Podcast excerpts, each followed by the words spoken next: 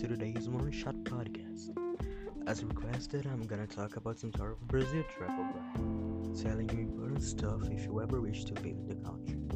So, for starters, we're gonna talk about important things to know before coming here.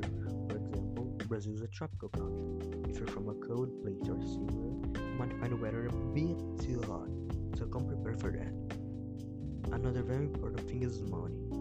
In Brazil, we use reais as main currency, and compared to a lot of other countries' money, reais are quite cheap, so you won't need huge amounts of money when transferring to our currency.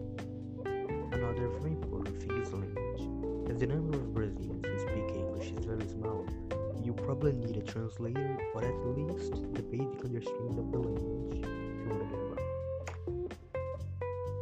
Now, time to talk about citizens. Our wonderful citizens. Most of them are absolutely happy to help you out. In fact, Brazil as a whole is a very cheerful country. The citizens are very kind and you won't struggle with your neighbors. Probably. As for places you'd like to visit, if you like beaches more, then you're welcome to São Paulo or Rio de Janeiro, both very famous spots for friars. If you're like me, for example, completely hate beaches or just don't like in general, you can simply come to Minas Gerais. We have very more historical Chile, you know, with famous cities like Sabará, Ouro Preto, or Diamantina.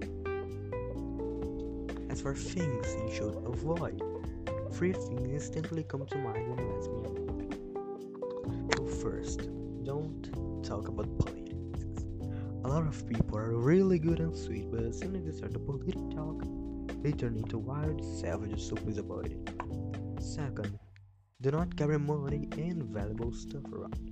As beautiful as it is, Brazil is indeed quite a violent place, with a whole lot of robberies and shady stuff in general. So just take your essentials wherever you go. Lastly, third, this one is not as serious as the two, but apparently, in North America it's very common to just hand the credit cards to the waitress and on. But here, you should actually go and tap the numbers yourself.